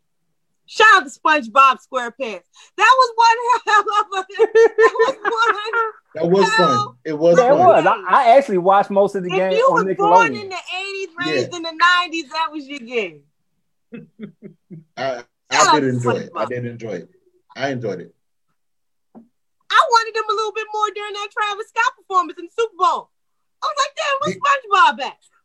The only thing they were missing was the halftime performance. That's it. Yep. Just if you played, that was the only thing. If they did that, flawless, flawless. Flawless. Shout out to SpongeBob. Shout out to my shout out to the squirrel. She only leave it up to the chick to only know what football was because the fellas didn't know. Right on. Anyways, like I was saying, these ain't the same old Browns, man. 1995 is a long time ago without a playoff win. And the first on the road since 1969. We was in the civil rights movement. Damn. Anyways, the Browns beat the Steelers 48 to 37. Baker Mayfield 21 of 34, 263 yards. He threw three touchdowns. Nick Chubb 18 attempts, 76 yards. Jarvis Landry eight targets, five receptions, 92 yards, one touchdown. Ben Roethlisberger 47 to 68, 501 yards, four touchdowns. He threw four of them things. Juju Smith Schuster. Juju on that beat. Juju on that beat. You can't juju on nothing no more. There ain't no beat. 19 targets, 13 receptions, 157 yards, one touchdown. Corvette, Corvette. So I'm okay. I'm joking. Here's the here's the thing for me with the Steelers. Um, well, first I'm gonna say this about the Browns first because it'll be quicker. I'm so happy for the Browns. I I had tweeted this the other day. I don't believe a franchise should be so horrible for so long. I just I feel like it's not good for the game overall. I feel like every I I, I saw you. I, I just I guess. hey, listen, I'm rooting for y'all, man. I am. I'm rooting for y'all to have, to have success one day. Uh, I just don't. I feel like it should. I'm not saying that it doesn't. I feel like it should not happen. So y'all gonna get your day. If the Cleveland Browns can get their day, then Tr- Detroit gonna get theirs. It's it's coming. But Change gonna come. Anyway, I, I feel like um I feel I, I never like to see teams that are just perpetually bad. So I'm I'm glad for Cleveland, happy for the Browns. I'm happy for Baker because it seemed like he really matured from last year. So I'm very happy for Baker. I think he understands who he is. Uh, shout out to Stefanski because he understands who Baker is and allows him to play within himself um, and have the team work. Um, so that's how I would say about the Browns. Now with the Steelers, Ben Roethlisberger needs to retire. I understand that he wants to play for another year. Hang it up, Ben. I don't. Just as I just as I said, I I like to see teams eventually get over and do well. What I don't like to see are all-time great players play way beyond themselves and now look trashy. I I, I hate to see it. it. It broke my heart watching Brett Favre do it, it, it- and it, it's breaking my heart watching Ben Roethlisberger do it. I just just understand where your body is, understand where your body is and what it's doing, and just call it, man. It's okay. Because some people are saying, well, he threw for 500 yards. Yeah, it was garbage time. What do you? Right. They were down 28 nothing at one point. What did you? What did you want them to do? You know, and they and they ain't got no running game. So what? So where else were the yards going to come from? You know, so I just and, and and the thing about the Steelers, I think what people, I think what they didn't understand for themselves is that that 11 and 0 record made them feel like they were this juggernaut and they weren't. Like everyone was, everyone kept saying this is the most flawed 11 and 0 team they've ever seen. It was just like you see there's issues, but they're just getting by. And I think those young players are kind of riding the coattails of Steelers past because they're like, oh, we're Steeler football, blah, blah, blah. Y'all are not the Pittsburgh Steelers of the 2000s. Y'all definitely not the Pittsburgh Steelers of the, the 70s. You know what I'm saying? Like, like you you were not those guys. Those guys, they didn't say mm-hmm. anything. All their chirping was on the football field. They came, they popped you in the mouth, and then they rolled out. Like y'all are not them. And I think this was a humbling moment that I hope sticks with them because I feel like Mike Tomlin had the right idea, but I don't think it was being conveyed to them young guys. That whole Corvette, Corvette, all that foolishness, that's not that's not Steelers. That's just right. it's not it's not the Steeler football we all know. And I think this was a big case of humble pie. I don't know what they're going to do with Juju because I think he's up for a contract, isn't he? You yep. still got to pay TJ. You know, you, I mean, they're they're they're in some trouble next year financially because if if they decide to bring back Ben, That's you're talking about forty one million dollars for a 39 year old QB that is struggling. I mean, they're going to be there. There's some tough decisions the Steelers are going to make this offseason for sure. And so it may be uh, just real quick. So it may be with, I mean, because the one main thing that stuck out from the game for me is post game being on the bench, boo hooing, boo hooing, boo hooing. So I'm like, first I'm like, oh, it's, it's over, it's over for Ben. But then I'm looking at certain things. There's certain things you had injuries to the to the offensive line. You also had some major injuries on the defense, which yep, we know. Creed, Devin Bush. Uh, you have Devin Bush. So you look at that piece. You look at Ben's contract. You can do some restructuring in that that allows to give you some freedom. That motivation. That Ben Ben's not going to retire. Uh, and I'm gonna say this only because he, he can't let that be the last memory of with Steeler fans mm-hmm. in there. And I and I and I think with everything that he's done for that franchise, that they will give him that opportunity, whether deserved or not, where he is now, that he would do that. Now, mind you, you fix those holes, you, you get healthy on the offensive line, people come back at the same level they were on defense. They're a different team because once they got to 11 0 and they start stumbling, if you start looking at the lines for those games, out of those five uh, last five six games, they were probably favored at one. Yeah. You know, you were looking at the team at the games like, yeah, they're gonna lose this one. They're gonna lose against Tennessee. They're gonna lose against Cleveland. You know, they were favored to lose, but it was because of how they were playing. If you can't play Steeler ball like they know it with the smash mouth and then play action and then big plays, then you're not playing Steeler football. And they couldn't do that because they couldn't protect Big Ben. Big Ben is out there being the Statue of Liberty in that pocket and no longer stiff arming folks. He's over there getting blasted. Mm-hmm. It's just they could just pull up for one more run. What you said you don't like to see players play beyond their prime. I don't like to see dynasties go beyond their prime. And it, what's embedded in my head, and Quinn can occur, concur, is the dang old Detroit Pistons, the ones that went to the six times to the uh, Eastern Conference Finals, and Joe just kept retreading and bringing folks in and in and in, and could have ended it, restarted it, and shuffled back, and been back in the Eastern Conference Finals by that time if he would mm-hmm. have just said, "All right, let's go ahead and do this." So Pittsburgh has some things to do, but Pittsburgh, you know, ten, things tend to work out for them uh, somehow, some way. They're not going to stay down long. Uh, they do need to invest in future quarterback, whether it's in the draft or find somebody to come over. They need somebody because um, Mason Rudolph ain't it. Yeah, Rudolph is not it. Not well, Amen. we can honestly say that Pittsburgh doesn't take a page out of Green Bay's book and get their quarterback before the quarterback's gone. Maybe you should start doing that. I mean, anyways, um, started on that. Please. Quinn. Quinn. They didn't get anybody to help you, the bad man. But anyway, and he still got him to the divisional round. Anyways, Quinn, I got a question for you. We always got to bring it back to us in our faces. And you guys can piggyback after him. We always got to bring it back a year ago, before all of this, this 11 0 season, this season that came out of nowhere, before this happened, they were calling for Mike Tomlin's job. Who knew that he was dealing with so much under that steel curtain? You seen the antics of Antonio Brown, and we figured out who the hell he was after he left. Then Le'Veon Bell and what he wanted and, and, and everything that was going on under there. But keeping Ben, ben Roethlisberger happy. Then you're talking about Juju there and he still managed Connor and putting and putting that in. He still managed to get that team somewhere. If Lamar Jackson and and and John Harbaugh, who I, I honestly think, and I'm nothing against John Harbaugh and his coaching. I think he's done tremendous for the Ravens, but I do think Lamar Jackson saved his job.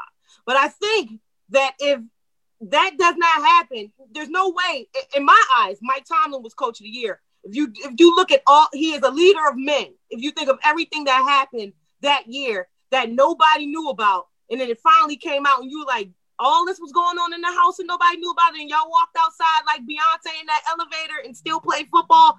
That's what's up. They always calling for Mike Tomlin's job. Mike Tomlin, the most not the most consistent coach. Not only is he the most consistent and winning coach in the NFL, it does not matter about the color of his skin. He's wins and he does it well and he manages men well. Will they call for it again I mean, after this season? And how much more will they call for it? Where does that put him? It's always going to be haters because they want the expectation of teams are always going to be over the top when you're dealing with fanatics, aka fans. But when you really break it down, everything that you mentioned, as far as him dealing with the things behind the scenes and being able to keep that team together, especially that defense together with duct tape and super glue, considering all the pieces that they lost due to injuries, you have to give this man his credit and his just due. And only it's only becoming an issue as far as his stature as a coach because he's black. If this would have mm-hmm. been Bill Cowher in the same circumstance, in the same situation, no questions. Mm-hmm. They'd still okay. He'll be back, and, and, and people have to recognize that the Steelers organization, the Rooney family, they are one of the they give their coaches long ropes to hang themselves. Mm-hmm. It's like they have three coaches in the past 50, 60 years. And that shows the level of continuity that they have and the trust that they have with the people that they hire. So I don't care what the fans have to say, what the oh, this guy has earned his keep and earns the right to be able to kind of decide when it's time for him to step away because he's dealt he's dealt with what he's dealt with and he's created a a new legacy in Pittsburgh under his name. Everybody thought, okay, this wasn't going to continue. This is this can't continue to be Pittsburgh who it is. Now they have to realize, and and the, the powers that be have to make the, the the tough decisions, like Al said, as far as restructuring the Ben's contract. If they're going to re-sign Juju and, and get younger at certain positions, because they have the pieces, but it's not that door doesn't stay open long. That window doesn't stay open long. So they have to, okay, if we're gonna stick with Ben one more year, we got to go all in. We got to push all the chips into the center of the table and go for it, knowing that one or two years from now, there's a possibility we may be in that restructuring phase that's still better than 75% of the league, but it's not what the Pittsburgh Steelers are used to. Anybody else have anything on this one? Can't put it better than that. Well, you have your weekend set for you. Divisional round, 4:35 p.m. The Rams and the Pack, 8:15 Ravens and Bills. That's Saturday. 305 Browns and Chiefs, 640 Buccaneers and Saints. The game everybody is apparently talking about. And they, what's the odds that they get Sunday night football? there you go.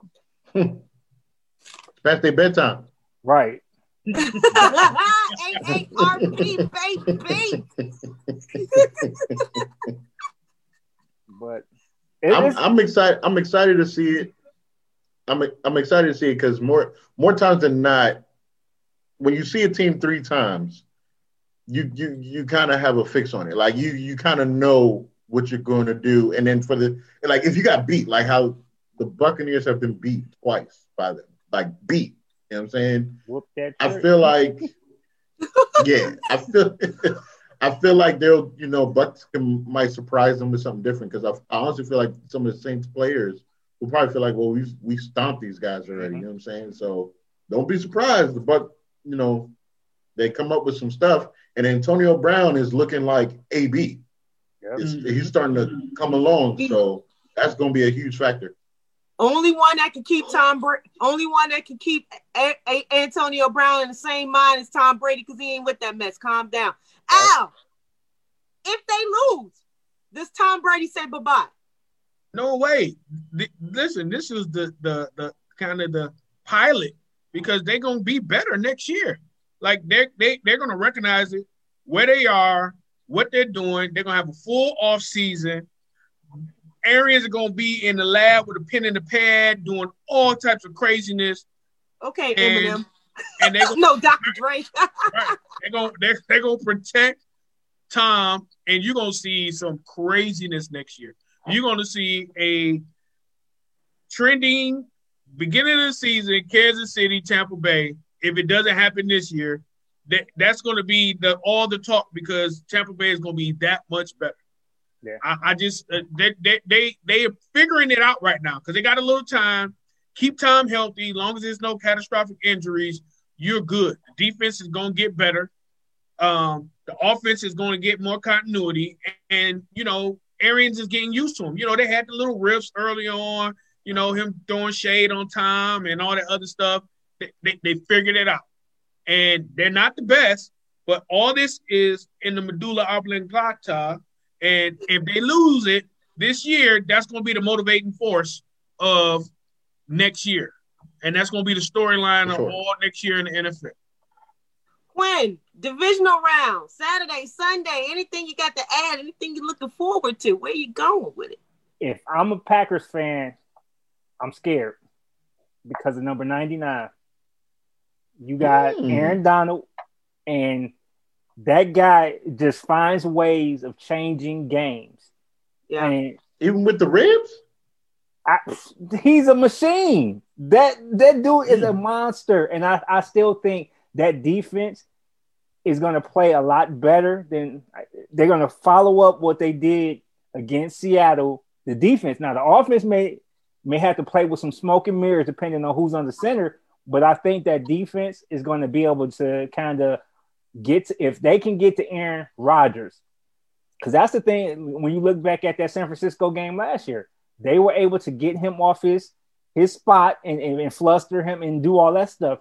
And it's up the middle.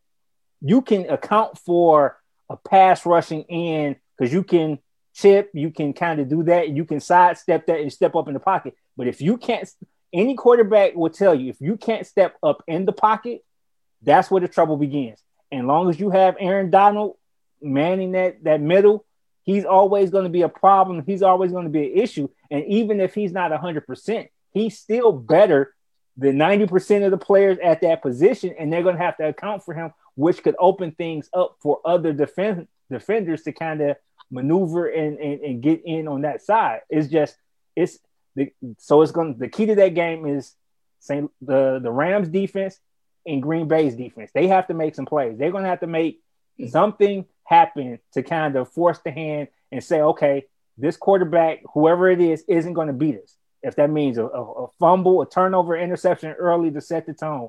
But I think that game is going to be a lot closer than everybody's expecting. My game to look out for Bills Ravens. I know we all want to talk about Brees Brady. Bills Ravens is that game. So we'll see what makes it that game. Unless anybody else has to add. This show is over.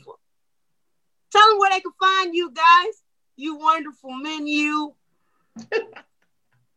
well, you can catch us uh, at sports underscore QA on Instagram and sportsqanda.com on website. And uh, at some point in time, we'll we'll be back on the airways. You know, we both doing a little thing. Q was doing uh, some stuff on Twitch and video game stuff, and I'm about to uh, start a Man Cave podcast uh, with one of my guys. But I still got Sports Q and A, and we locked and loaded. Uh, but that's where you can find Q. Tell them where they can find you on Twitch. Everything is Sports Guy Q. That's my Instagram. That's my Twitch handle. Um, actually, what I'm I'm trying to work on is integrating Sports Q and A into Twitch and seeing some things. So be on the lookout for that. Um, I play Call of Duty. I play Madden um, also. So if you're a video game head, come check me out. Um, Call you out, Tristan, baby.